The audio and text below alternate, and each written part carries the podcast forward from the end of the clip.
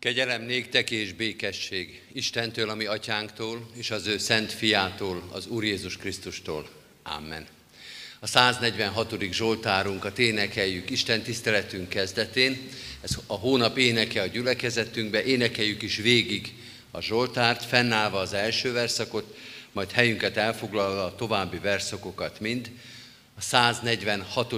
Zsoltárunk így kezdődik, áldjad én lelkem az Urat, hirdessed dicséretét.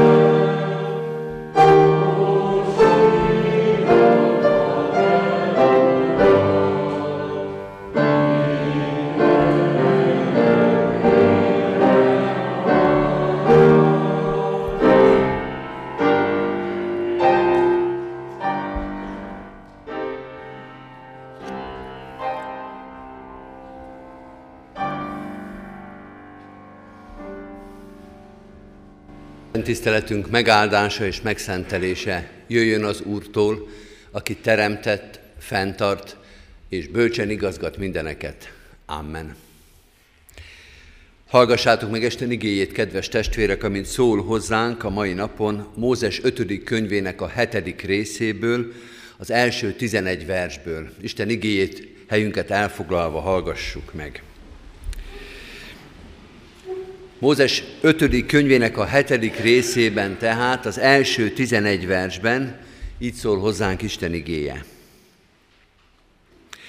Amikor bevisz téged Istened az Úr arra a földre, amelyre most készülsz bemenni, hogy birtokba vedd, és számos népet elűz előled, a hettitákat, a girgásiakat, az emóriakat, a kánaániakat, a perizieket, a hivviket, a jebusziakat, hét népet, amelyek nagyobbak és erősebbek nálad, és hatalmadba adja őket Istened az Úr, és te megvered őket, akkor mindenestül írd ki azokat.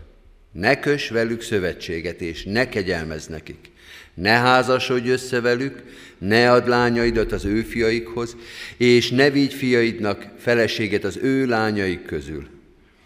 Mert eltérítik fiaidat tőlem, és más isteneket, hogy más isteneket szolgáljanak. Akkor pedig nagy haragra gerjed ellenetek az Úr, és hamar kipusztít titeket, hanem ezt tegyétek velük. Oltáraikat romboljátok le, szent oszlopaikat törjétek össze, szent fáikat vágjátok ki, Isten szobraikat pedig égessétek el, hiszen te Istenednek, az Úrnak szent népe vagy. Téged választott ki Istened, az Úr, valamennyi nép közül, amely a földön él, hogy az ő tulajdon népe légy. Nem azért szeretett meg, és nem azért választott ki benneteket az Úr, mintha valamennyi népnél nagyobbak volnátok, hiszen a legkisebbek vagytok valamennyi nép közül, hanem azért szeretett benne, mert, hanem azért, mert szeretett benneteket az Úr, és megtartja azt az esküt, amelyet atyáitoknak tett. Ezért hozott ki benneteket az Úr erős kézzel, és ezért válltott ki a szolgaság házából Egyiptom királyának, a fáraónak a kezéből. Tudd meg tehát, hogy a te Istened az Úr az Isten, álhatatos Istenő, aki hűségesen megtartja szövetségét ezer nemzedéken át azokkal, akik szeretik őt és megtartják parancsolatait de megfizet személy szerint azoknak, akik gyűlölik őt, és elpusztítja őket. Nem késik megfizetni személy szerint annak, aki gyűlöli őt. Tartsd meg tehát azokat a parancsolatokat, rendelkezéseket és törvényeket, amelyeket én parancsolok ma neked, és teljesítsd azokat. Isten tegye áldottá igének hallgatását és szívünkbe fogadását, helyünkön maradva hajtsuk meg a fejünket és imádkozzunk. Mennyei atyánk, hálát adunk neked igéd világosságáért és tisztaságáért, amely most is itt van előttünk. Hálát adunk azért, hogy mi is itt lehetünk te előtted. A veled való találkozás áldott alkalmáért adunk hálát, nem csak egy Isten tiszteleten, de egész életünkben. Köszönjük, hogy megszólítottál bennünket, hogy meghallhattuk a szavadat. Hálát adunk azért, mert az igazságod és szentséged megtölti ezt a világot, és kitölti az életünket is. Magasztalunk téged azért a jóért, fényességért, igazságért, hatalomért, amelyen megjelentél a világ fölött, amelyen megjelentél az életünkben, amelyel bevilágítod az egész életünket. Hadd legyen ebben a világosságban, ebben a szentségben ez a mai Isten tisztelet is a Te dicsőségedre. Te szólj és Te taníts. Te ma ad nekünk az igédet, Te világosítsd fel előttünk az üzenetedet, Te tedd készé a szívünket arra, hogy meghalljunk Téged. Mert sokszor a szívünk teljesen zárt, és hideg, és összetöredezett, az életünk kapkodó, rohanó, az életünk sokszor méltatlan arra, hogy téged meghallgassunk. Az életünk sokszor elbújdosott előled, távol van tőled, összetörve, és összeroskadva. Ha meghallunk téged, ha találkozunk véled, az csak a te csodád lehet. Most is és mindenkor. Emelj fel minket, tisztíts meg minket, szentelj meg minket a veled való közösségre. Bocsásd meg a bűneinket, és oldozz fel minket a megkötöző erők alól, mert különben nem tudunk rád figyelni, mert különben nem tudunk rád hallgatni, mert különben nincs erőnk és lehetőségünk téged követni. Szabadíts meg minket, hogy szabaddá, szabaddá legyünk igét hallgatására, akaratot cselekvésére. Így kérünk áldást a mai Isten tiszteletünkre, egész életünkre, tanítvánságunkra, a gyülekezetünk szolgálatára, mert mind-mind a Te áldásodból élünk, minden szinten és minden közösségünkben abban reménykedünk, arra építünk, hogy a Te igéd és lelked vezet minket. Szólj hozzánk, és mi követünk Téged. Taníts minket, és mi hirdetünk Téged. Szentelj meg minket, és mi tanítványaid leszünk. Amen. Kedves testvérek, készüljünk Isten igényére a 380. dicséretünkkel. Két verszakot énekeljünk a 380. dicséretből, az első kettőt, majd az igehirdetés után is ebből az énekből fogunk énekelni. Most az első kettőt a 380. dicséretből, semmit ne bánkodjál Krisztus szent serege. thank you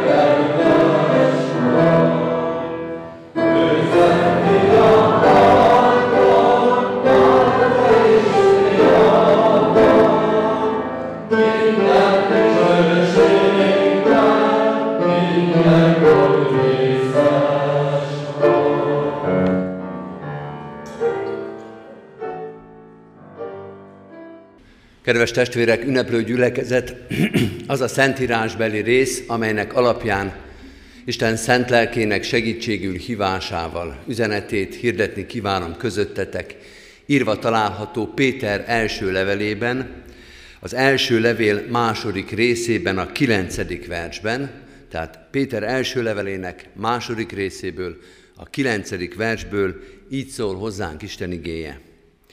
Ti azonban választott nemzetség, királyi papság, szent nemzet vagytok, Isten tulajdonba vett népe, hogy hirdessétek nagy tetteit annak, aki a sötétségből az ő csodálatos világosságára hívott el titeket.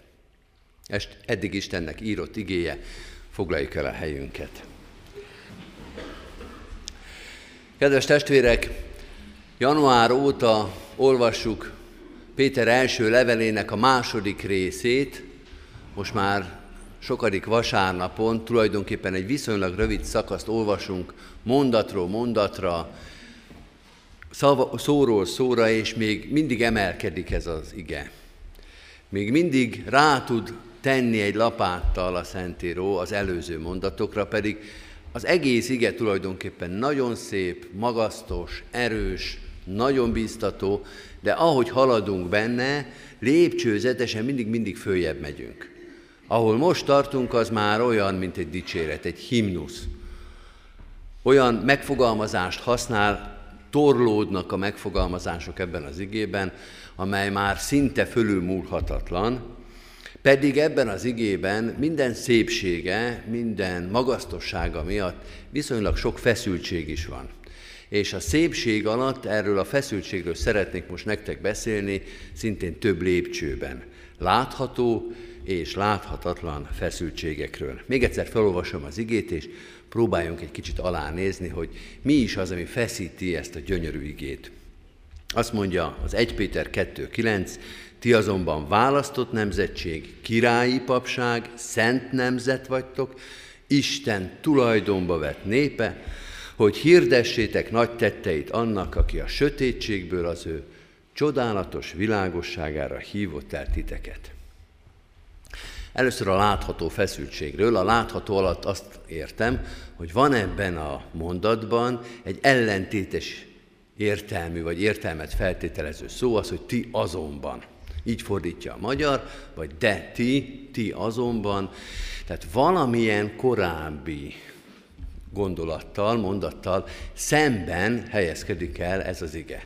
Utal arra, amit idáig olvastunk, mindjárt bele is olvasunk, hogy mire utal, hogy nem csak az van, ami itt a kilencedik versben le van írva, hanem van itt valami más is, és ez a kettő feszültségben van. A negyedik vers, és a közvetlenül a textus előtt felolvasott 7.-8. vers az ellenpontja annak, amit itt ilyen szépen megfogalmaz a Szentíró. A negyedik versben ezt olvassuk, járuljatok ő hozzá, mint élőkőhöz, amelyet az emberek ugyan megvetettek, amely azonban Isten előtt kiválasztott és drága. Ez a megvetés, itt már valami baj van, de ki is fejti ezt a 7.-8. versben, ahol azt olvastuk, Tietek tehát a tisztesség, akik hisztek, a hitetleneknek pedig az a kő, amelyet megvetettek az építők, szegelet kővé lett, megütközés kövévé és botránkozás sziklájává, azok beleütköztek, mert nem engedelmeskedtek az igének. Ők erre is rendeltettek. Ti azonban választott nemzetség vagytok.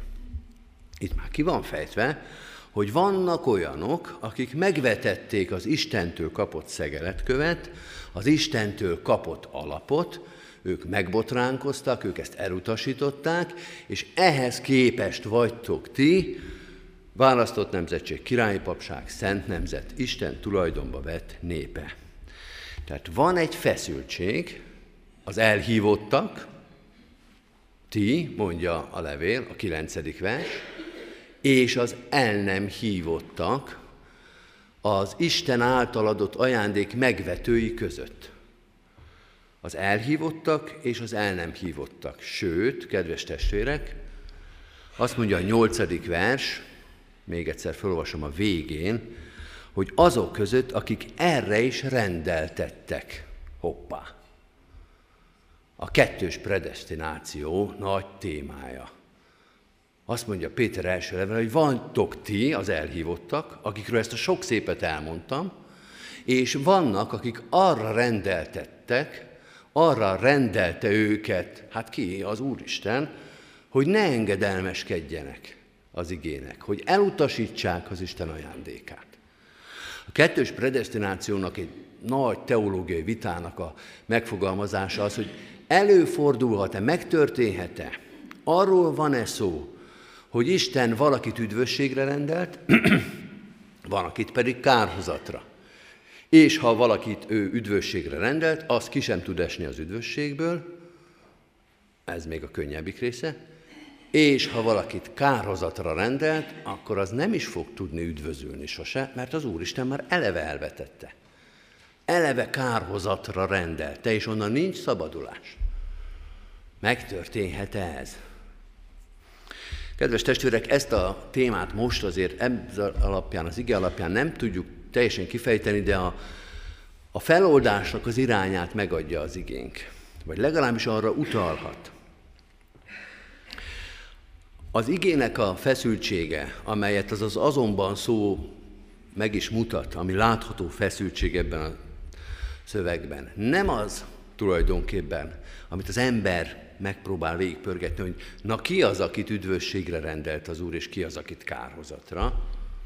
Nem ez a végeredmény, vagy nem ez a szempont, amit az ember szeretne, vagy ösztönösen ebbe az irányba megy, hanem igazából ebben az a feszültség, hogy Isten rendelése számít. Hogy Istenen múlik az üdvösség. Amit Pál úgy fogalmaz meg, hogy nem azért akarja, aki akarja, sem nem azért, aki fut, hanem, és ott nincs mellébeszélés, a könyörülő Istené. Az ember azt gondolja, hogy az az elfogadhatatlan, az az elviselhetetlen, az a gondolat, hogy az Úristen valakit kizár az üdvösségből. Sok keresztény számára ez egy feldolgozhatatlan dolog, összeegyeztethetetlen az Istennel, hogy elfogadhatatlan azt gondolnunk az Úrról, hogy ő valakire eleve azt gondolta, hogy ő el fog kárhozni, és nem is akar ezen változtatni. És mivel az Úristen nem változtat rajta, az illető sem tud változtatni. Elfogadhatatlan.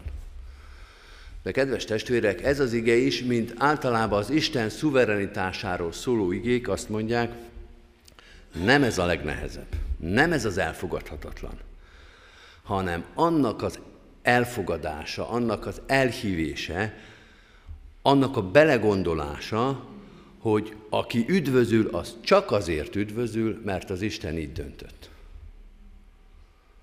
A kettős predestináció az egy menekülés annak az elfogadásától, az egy kibúvó annak az elfogadása alól, hogy csak Isten döntése számít. Hogy ő dönt ebben a kérdésben egyedül, és senki más nem tud hozzátenni se fölfelé, se lefelé. Olyan ez, kedves testvérek, mintha az olimpiai bajnoknak azt mondanánk, hogy te fölálltál a dobogó legfelső fokára, és ott van a nyakadban az aranyérem, de az ajándék. Nem is mérték az időt egyébként. Az csak egy ajándék neked, és egyébként a tribünön mindenki megkapta. Nehogy. Éveken keresztül, évtizedeken keresztül valaki azért küzd, hogy az olimpiai aranyat a nyakába akasszák, és kiderül, hogy nem is számított ez az egész. És hogy olyanok is megkapták, akik egyetlen edzésen sem vettek részt. Hogy éppen csak ide keveredtek. Hogy bejöttek a stadionba, és már meg is van az olimpiai arany. Nincs az az olimpiai bajnok, aki ezt elfogadná. Márpedig, kedves testvérek, az ember szeretne bajnok lenni, és azt mondani, hogy én ezért megdolgoztam. Az egész életemet rátettem, mert egy olimpiai bajnok ezt csinálja. És akinek nem sikerült, most temettünk egy valakit, akinek nem sikerült az olimpiai arany, biztosan olvasták, hallották a testvérek, hogy micsoda keserűség az, hogy pont az olimpiai arany nem sikerül. És most kiderül, hogy ez csak egy ajándék. Emlékszünk a szőlős, szőlőmunkásoknak a történetére?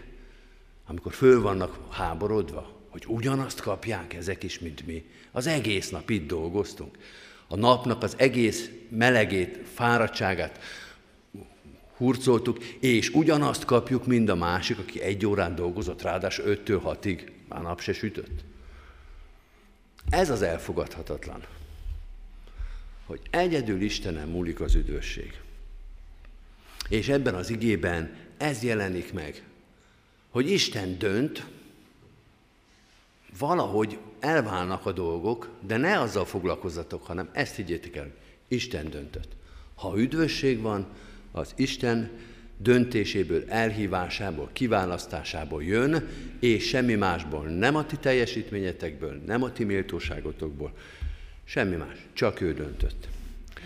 Ez volt a látható feszültség, aminek van nyoma a szövegbe, egyetlen kis szó. Ti azonban szemben az elkárhozókkal, szemben az engedetlenekkel, szemben a nem tudjuk kikkel, valakikkel, ti azonban királyi papság vagytok. De van más feszültség is. Az első feszültség ez volt. Elhívottak, és mondjuk így, hogy el nem hívottak között. De van egy másik feszültség, ami nincs beleírva ebbe a szövegbe, de mégis ott lappang benne, és én azt gondolom, hogy ez még keményebb feszültség lesz. Úgyhogy készüljünk föl rá. Feszültség van az elhívottak és az ő életük és gyakorlatuk között, ahogy élnek. Mert kedves testvérek, nem lehet az véletlen, hogy a apostol ilyen szépen fogalmaz. Olyan, mint egy ortodoxikon, aranyfényben úszó szentek. Mit olvastunk róluk? választott nemzetség, királyi papság, szent nemzet, Isten tulajdonba vett népe. Hát mind az angyalok. Ragyognak. Miközben ránézünk az egyházra, a gyülekezetekre, a keresztényekre, és hát óvatosan fogalmazva nem ennyire egyértelmű a kép. Színesebbnek tűnik a keresztény egyház, mint ez az aranyfényben, már az üdvösségben csillogó társaság, ahogy leírja őket Péternek az első levele. A Péter első levél az egész végig nagyon szép és nagyon magasztos, de ez ugyanaz a kereszténység, amelyről például a Galata levél szól, ahol Pálapostól már majdnem káromkodik. Úgy szídja Galata keresztényeket. Olyan keményen beszél, hogy sehol máshol. Vagy a korintusi levél, ahol nem olyan kemény, de azért, amiket ott felsorol a keresztényekről, ezekről az aranyban úszó szentekről, hát az azért nem kevés. Tehát itt van egy nagy feszültség, hogy úgy beszél a keresztényekről, mintha már az üdvösségben lennének, miközben amikor ránézünk egy gyülekezetre, a Galata gyülekezetre, a korintusiakra, a kecskemétiekre, vagy bármelyikre, akkor az ember úgy érzi, hogy hát azért itt még vannak problémák. Azért itt még vannak feszültségek. Hogy hogy lehet ez a kettő ugyanez? Hogy hogy lehet, hogy erről a gyülekezetről ilyen szépen beszéljen a Szentírás. Kínos, kínos feszültségeket teremt, hogyha ilyen szépeket olvasunk magunkról, mert az ember úgy érzi, hogy ez nem teljesen igaz. És ez a feszültség, ez kívülről is látszik és sokan meg is botránkoznak a keresztényekbe. És sokan a fejünkre is olvassák. Tegnap itt volt egy rendezvény, itt is hallottunk ilyet. És ki ne hallott volna olyat, én sokat. Tiszteletes úr, én azért nem járok templomba, mert ott ülnek a templomba, itt ránk mutogatnak, és itt szépen néznek a templomba, meg szépen beszélnek, de ha kimennek a templomból, akkor miket csinálnak? Hát oldja a feszültségünket, hogy nem ezért nem szoktak templomba járni. Nem ez a probléma, nem mi vagyunk a probléma, hanem neki van az Úristennek problémája, csak ránk fogja, de amit ránk fog, az azért néha kínos. Hogy miket csinálnak a keresztények. Hogy miket művelnek, és ezt látja a világ is. Ezen csámcsog a sajtó. Miket írnak az egyházról, példákat nem fogok hozni, miket írnak rólunk, hát ez megbotránkoztató. Feszültség amikor ilyen szépen beszélnek a keresztényekről, hogy vajon tényleg ilyen szépek-e. És sokan képmutatónak és hazugnak állítják a keresztényeket, mert föl tudják sorolni a bűneinket, amelyek ellentétben állnak Péter első levelével. De kedves testvérek, még ez sem minden, mert még ennél is van egy nagyobb feszültség ebbe. Mert kedves barátaim, nem az a legrosszabb, amikor a világ ránk mutogat, és azt mondja, na nézzétek, milyenek a keresztények. Nézzétek, miket csinálnak. A legrosszabb az, amikor a keresztények kétségbe esnek attól, amit saját magukon látnak. Mert ezt is biztos mindenki ismeri. Hogy kereszténynek tartom magamat, Isten igéjén tájékozódom, Isten igébe kapaszkodom, és megint elbuktam. Öt évvel, tíz évvel, ötven évvel a megtérésem után akkorákat bukok, mint hogyha most kezdeném hogy nem tudok úgy élni, ahogy kéne. Hogy nem tudok úgy engedelmeskedni az Istennek, ahogy azt elvárná tőlem, és ahogy már én is elvárnám magamtól. Hát mondjuk az első fél évben még nem. Na de hol vagyunk már attól? Hát már mindent tudok. Már mindenről hallottam tíz prédikációt. Már mindenből fölálltam, és még újra, ugyanabban, ugyanúgy el tudok bukni. Ez az igazi feszültség, amikor a keresztény ember azt látja, hogy nem tudja megütni azt a szintet, hogy ebbe a mondatba csak egy picit belekerüljön. Hogy egy picit igaz legyen rá az, amit Péter ilyen szépen kifejt, négy csodálatos félmondattal. És magunkra nézünk, és azt mondjuk, hogy ez nem rólam szól. Ebben én nem vagyok benne. Vagy hogyan vagyok benne, ha csak az elmúlt hetemet végig gondolom. Hogyan vonatkozhat rám? Pálapostolnak van egy híres igéje, Róma 7-ben olvassuk ezt a meghasonlottságot, hogy Pálapost, a Pálapostól is ugyanezt mondja, hogy hát tudom, hogy mit kell mondani, és Pálapostolnak csak elhisszük, hogy tudja, hogy mit kell mondani, mert nagyon jól mondja. Tudom, hogy mi a törvény, és nem azt csinálom. Tudom, hogy mit várna az Úristen, és magamban azt látom, hogy pont az ellenkezőjét cselekszem. Hogy Pálapostól ugyanolyan frusztrált ettől a levéltől, bár valószínűleg nem olvasta, de ugyanúgy félne ettől a megfogalmazástól, hogy az nem lehet, hogy amikor ilyen szépet mondunk magunkról, akkor magunkban ezt a csúnyaságot látjuk. Drága testvéreim, Sisyphusnak a frusztrációja, a félelme van a keresztény emberbe. Hogy görgetjük, görgetjük fölfelé az életünket, és valameddig sikerül is, és egyszer csak ott vagyunk a hegy alján. Hogy visszahullunk. Miközben halljuk Péter első levelének ezt a himnuszát. És mi azt látjuk, hogy len vagyunk a sárban. Len vagyunk a szennyben. És ennek a mondatnak kellene megfelelnünk. Hol van itt a feloldás? Hogyan lehet ezzel bármit is kezdeni, vagy hogyan tudnánk elfelejteni ezt? Hát egyrészt ez az ige nem arról szól, hogy felejtsük el, hanem ott van benne a feloldás a második részében, amely szintén fontos része ennek az igének, ne is feledkezzünk meg róla. Úgy szólt a felolvasott ige, hogy Isten tulajdonba vett népe vagytok, hogy hirdessétek nagy tetteit annak, aki a sötétségből az ő csodálatos világosságára hívott el benneteket. Hirdessétek annak a tetteit.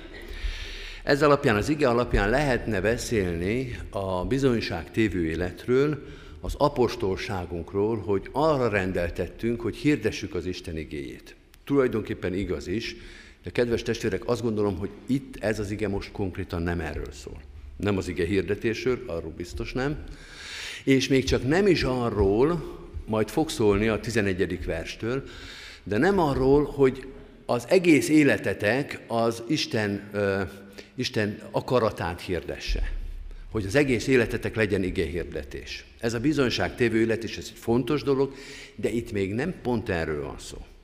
Azt mondja az az ige, hogy mind akik átjártátok ezt a feszültséget, amit most végigvettünk, mind akik átéltétek, mind akik ismeritek ezt a kétségbeesést, hogy micsoda különbség van az életetetek és az Isten rólatok alkotott képe, és rólatok elmondott igéje között, ti vagytok a bizonyság arra, hogy ez működik.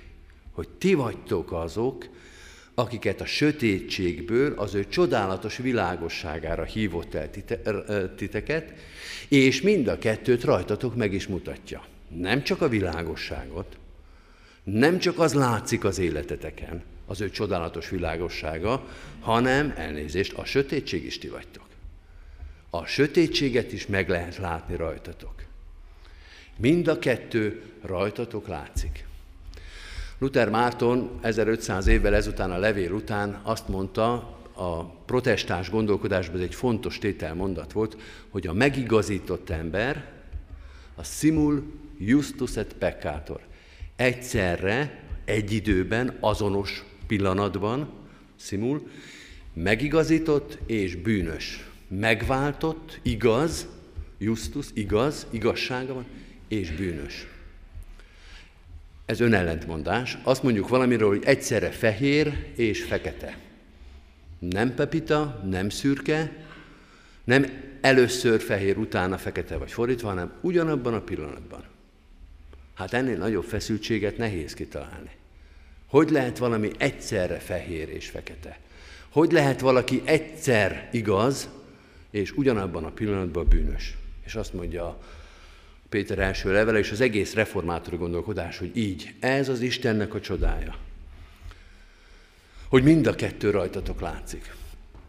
Ma reggel találtam egy jó illusztrációt ehhez, reggel átnéztem a, vagy belenéztem a sajtóba, újságokba, interneten, és láttam egy képriportot, egy frissen előkerült képsorozatot, Budapest ostromáról, mindenkinek ajánlom, nagyon érdekes képek, bár sok ilyet láttunk, hogy milyen volt a fővárosunk, az országunk közvetlenül az ostrom után. Ugye Budapest az egy nagyon hosszú ideig és durván ostromolt város volt, lerombolták azt a várost. De ugye a lerombolás az nem azt jelenti, hogy ki vannak törve az ablakok, meg hogy lepörgött a vakolat a falról, hanem hogy a házaknak a nagy része az szemétdobbá vált hogy még látszik a ház egyik felén, hogy ez egy három emeletes ház volt, de onnantól kezdve egy nagy kupac füstölgő rom, egy szemétdomb.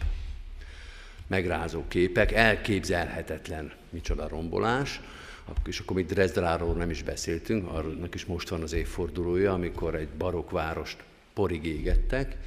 Tehát, hogy milyen az a rombolás, milyen az a pusztulás.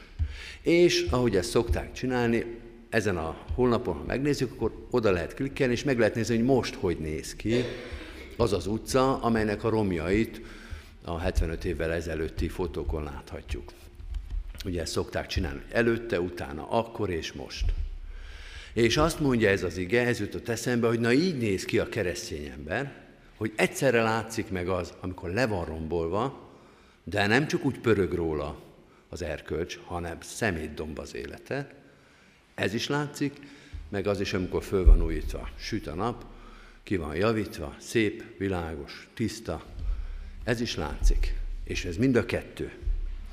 Kedves testvérek, azt mondja ez az ige, hogy ilyenek vagytok ti keresztények és ne feledkezzetek el róla.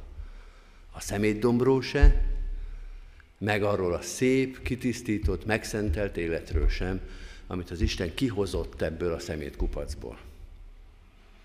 És máshonnan nézve, ha láttok egy embert, akinek az élete olyan, mint a szemétdomb, akkor ne feledkezzetek arról el, hogy a ti életeteken is ez látszik, ne titkoljátok el előle, ne csináljatok úgy, mintha a tietek az már szép lenne, teljes és igaz, mert ez ugyan igaz, de a szemétdomb is igaz. Ti vagytok azok, akik át tudjátok ölelni ezt az embert. Ti vagytok azok, akik meg tudjátok nyerni, hogy nézd, az én életem is itt van. Innen jött ki, és most is még tulajdonképpen ebbe vagyok, de én már tudom azt a másikat is. A keresztény missziónak ez az egyik nagy ereje, hogy átéli az ember, hogy hol van az a másik, akit megszólítok. Mert átélem naponta az Úristen előtt, hogy az életem az egy szemétdomb, az romhalmaz. És átélem azt, hogy hova emelt föl. Azt mondja ez az ige, hogy ez a megváltásnak a csodája. Lesz majd etikai következtetés is, már utaltam rá, a 11. verstől, majd arról fog szólni ez az ige, hogy hogyan kell ezek után viselkedni. De itt még nem a viselkedésről van szó. Itt még a hálaadásról, hogy van világosság a sötétség fölött. És ez az én életemben is meglátszik. De nem csak a világosság, én tudom, mi az a sötétség. De nem csak a sötétség, mert én már tudom, hogy honnan jön a világosság. Ennek az öröme, ez a hálaadás legyen a szívünkben. Amen. Válaszoljunk Isten igéjére, a 380. dicséretünkkel, az utolsó két verszakot énekeljük, tehát a 380. dicséretünknek a 11. és 12. versét, senkiben sem bízik az Anya Szent Egyház, 380. dicséretünk utolsó két verszaka. thank you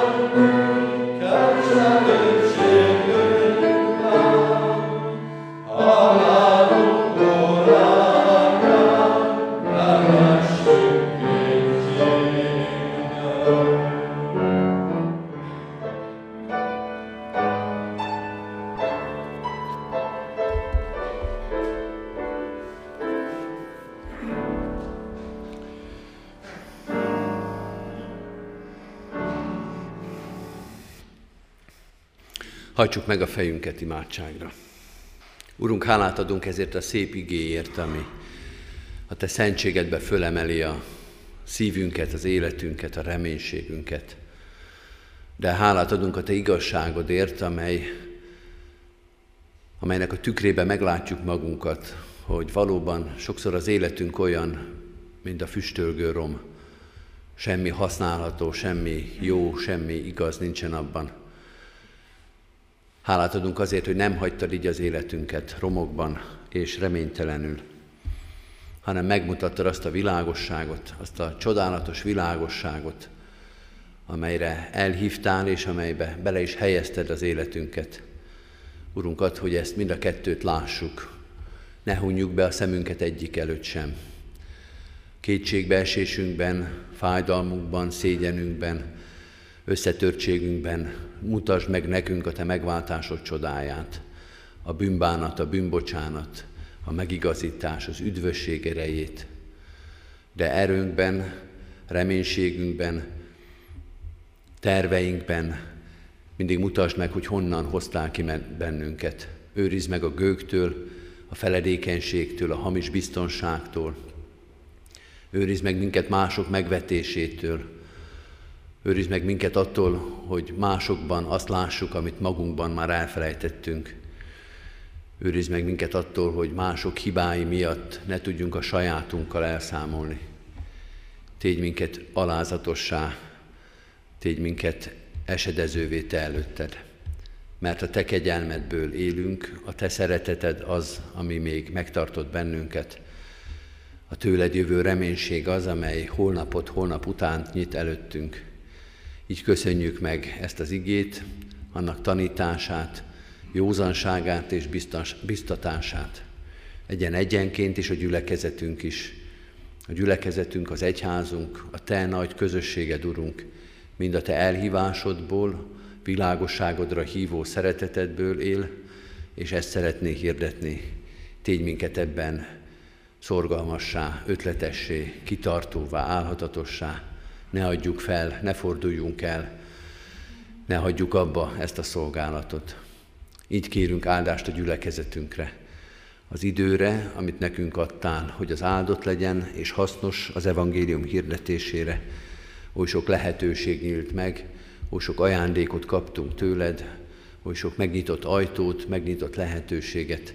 Segíts tőled kapott erővel ezeket mind-mind kihasználni. Vezess minket ebben a szolgálatban, tégy minket ebben alkalmassá és engedelmessé. Így imádkozunk a gyülekezet egészéért, de minden kis közösségéért, szolgálatokért, amelyeket végzünk, vagy amiket tervezünk, segítsen ezeknek a véghezvitelében. Imádkozunk a terhet hordozókért, elsősorban a testvéreinkért, a gyülekezet tagjaiért, gyászolókért, megfáradtakért, betegekért, nehézségben, békétlenségben, szeretetlenségben élőkért, sok-sok terhet, betegséget hordozunk, Urunk, légy mellettünk, reménységgel, bizalommal, hogy a szívünk felépüljön, hogy ne csak magunk bajára, hanem egymás terhére is gondok legyen, hordozzuk egymást imádságban, szeretetben, szolgálatban. Imádkozunk a városunkért, ezért a sok ezer emberért, segíts nekünk hitelesen és jól hirdetni a Te igédet, hogy minél többen megtérjenek hozzád, téged kövessenek, téged szeressenek, te hozzá tartozzanak. Könyörgünk magyar nemzetünkért, határon belül és határon kívül, itt a Kárpát-medencében és a szétszórtságban.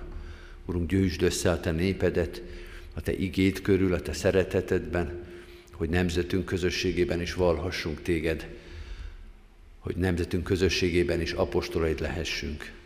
De ugyanígy könyörgünk a körülöttünk élő népekért, nemzetekért, akikkel közös a sorsunk, legyen közös a hitvallásunk is, az engedelmességünk, a hozzátartozásunk, hogy megismerjék, hogy testvérek vagyunk, hogy a te tanítványaid vagyunk, bármilyen kultúrához, néphez tartozunk is. És könyörgünk azokért is, akik még nem ismernek téged. Hiszük, Urunk, hogy te már ismered őket, a te gyermekeid. Hadd hirdessük nekik az evangéliumot álhatatosan és magabiztosan, tudván az, hogy az üdvösség útját hirdetjük. Így könyörgünk az egész egyházért, a gyülekezetekért szerte a világban, különösen is az üldözött vagy a nehéz helyzetben lévő gyülekezetekért. Te légy oltalmuk, te légy vezetőjük, te adj nekik állhatatos szívet a hitvallásban, a szolgálatban. Áld meg ezt az egész emberiséget, békességgel és szeretettel, de legfőképpen a Te igédnek ismeretében, Krisztus ismeretében. Amen. Most vigyük egy-egy csendes percben Isten elé imádságainkat.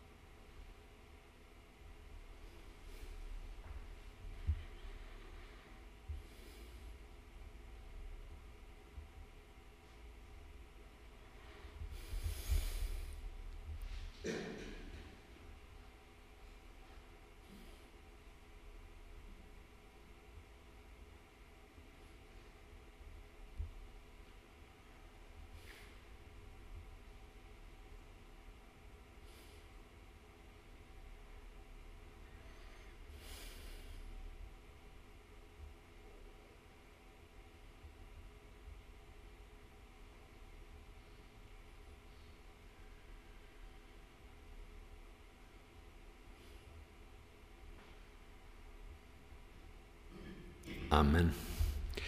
Az Úrtól tanult imádságot fennállva és együtt mondjuk el.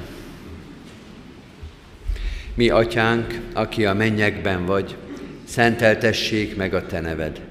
Jöjjön el a Te országod, legyen meg a Te akaratod, amint a mennyben, úgy a földön is.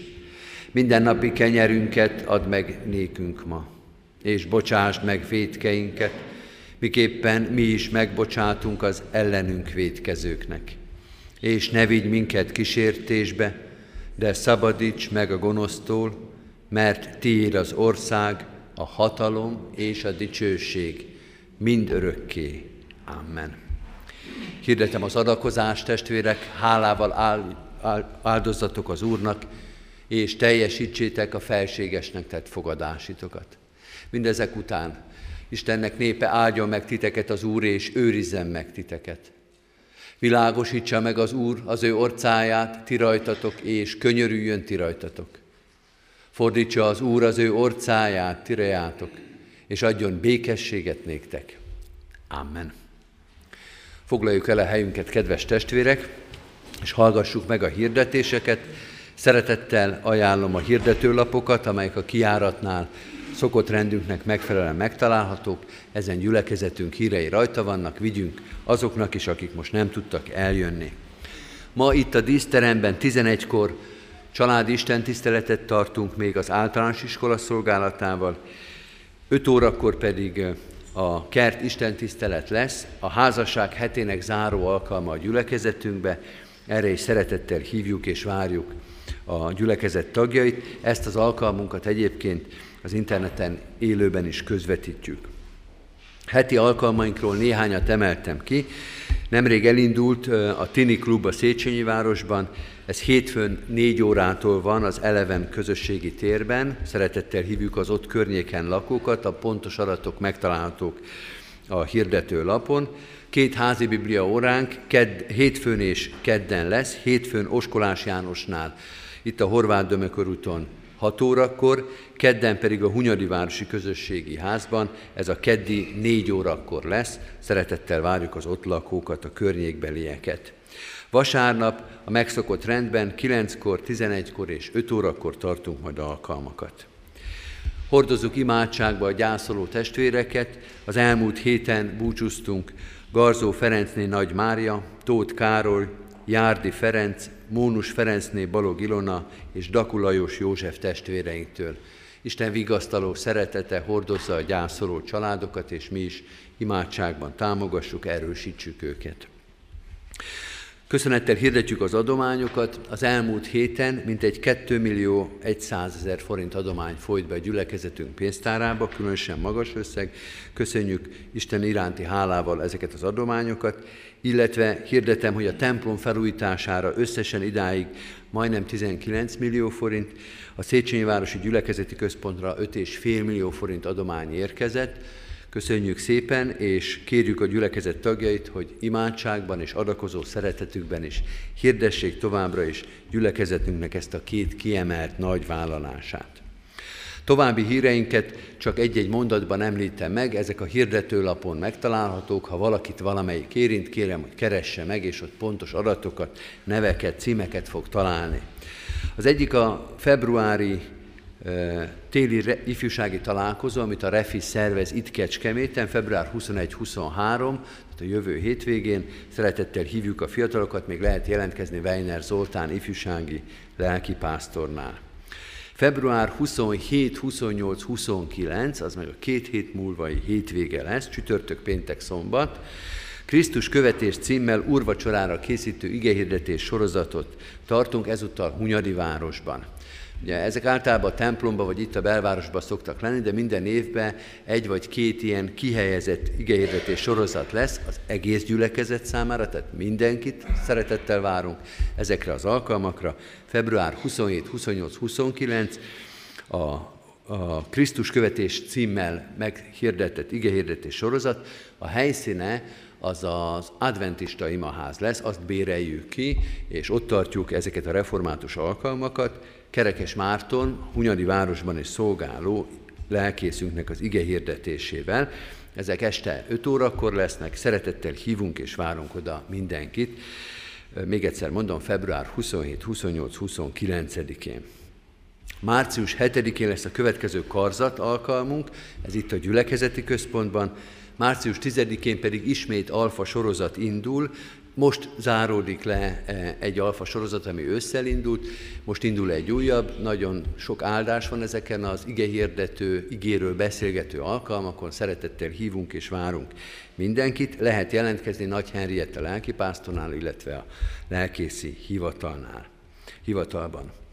Még egy ifjúsági program, ez már nyári program lesz, július, tehát 7. hó 18-án a budapesti Puskás arénában lesz az Ez az a nap című rendezvény, amelynek egy bevezető vagy hívogató alkalma volt az elmúlt héten itt Kecskeméten. Erre is jelentkezni lehet Weiner Zoltán ifjúsági lelkésznél, illetve szeretettel hívom fel a figyelmet a felső tárkányi többgenerációs táborra, amely nem sokára megjelenik, vagy megjelenik már a jelentkezési lapja, jelentkezési felület az interneten, július 27-től augusztus 1-ig lesz. Hirdetjük, hogy azok a családok, akik a gyermeküket ide szeretnék hozni a kollégiumba, akár óvodába, általános iskolába vagy gimnáziumba, lelkészi ajánlást kérhetnek a parókus lelkészektől. Ez elsősorban nyilván a gyülekezeti családokra vonatkozik, szeretettel várjuk őket, és szeretnénk nyilván tartani, számon tartani, hogyha a gyülekezetből a gyermekig ide jönnek és támogatni az ő felvételüket. A határidők benne vannak a hirdetőlapban, és a végén még azt említem meg, hogy adóbevallási időszak lévén, ha valaki a személyi jövedelem adójának kétszer egy százalékával rendelkezhet, már pedig ez így van, akik személyi jövedelemadót fizetnek, azok ezt megtehetik, akkor ezzel támogathatják a Magyar Református Egyházat, illetve a kollégiumi alapítványunkat, az ehhez szükséges adatok megtalálhatók a hirdető lapon kérjük a gyülekezet tagjait, hogy támogassák így a szolgálatunkat. Az Úr Jézus Krisztus legyen gyülekezetünk őriző pásztora. 392. dicséretünkkel fejezzük be Isten tiszteletünket, mind az öt verszakát énekeljük el 392. dicséretünknek, az egyháznak a Jézus a fundamentuma.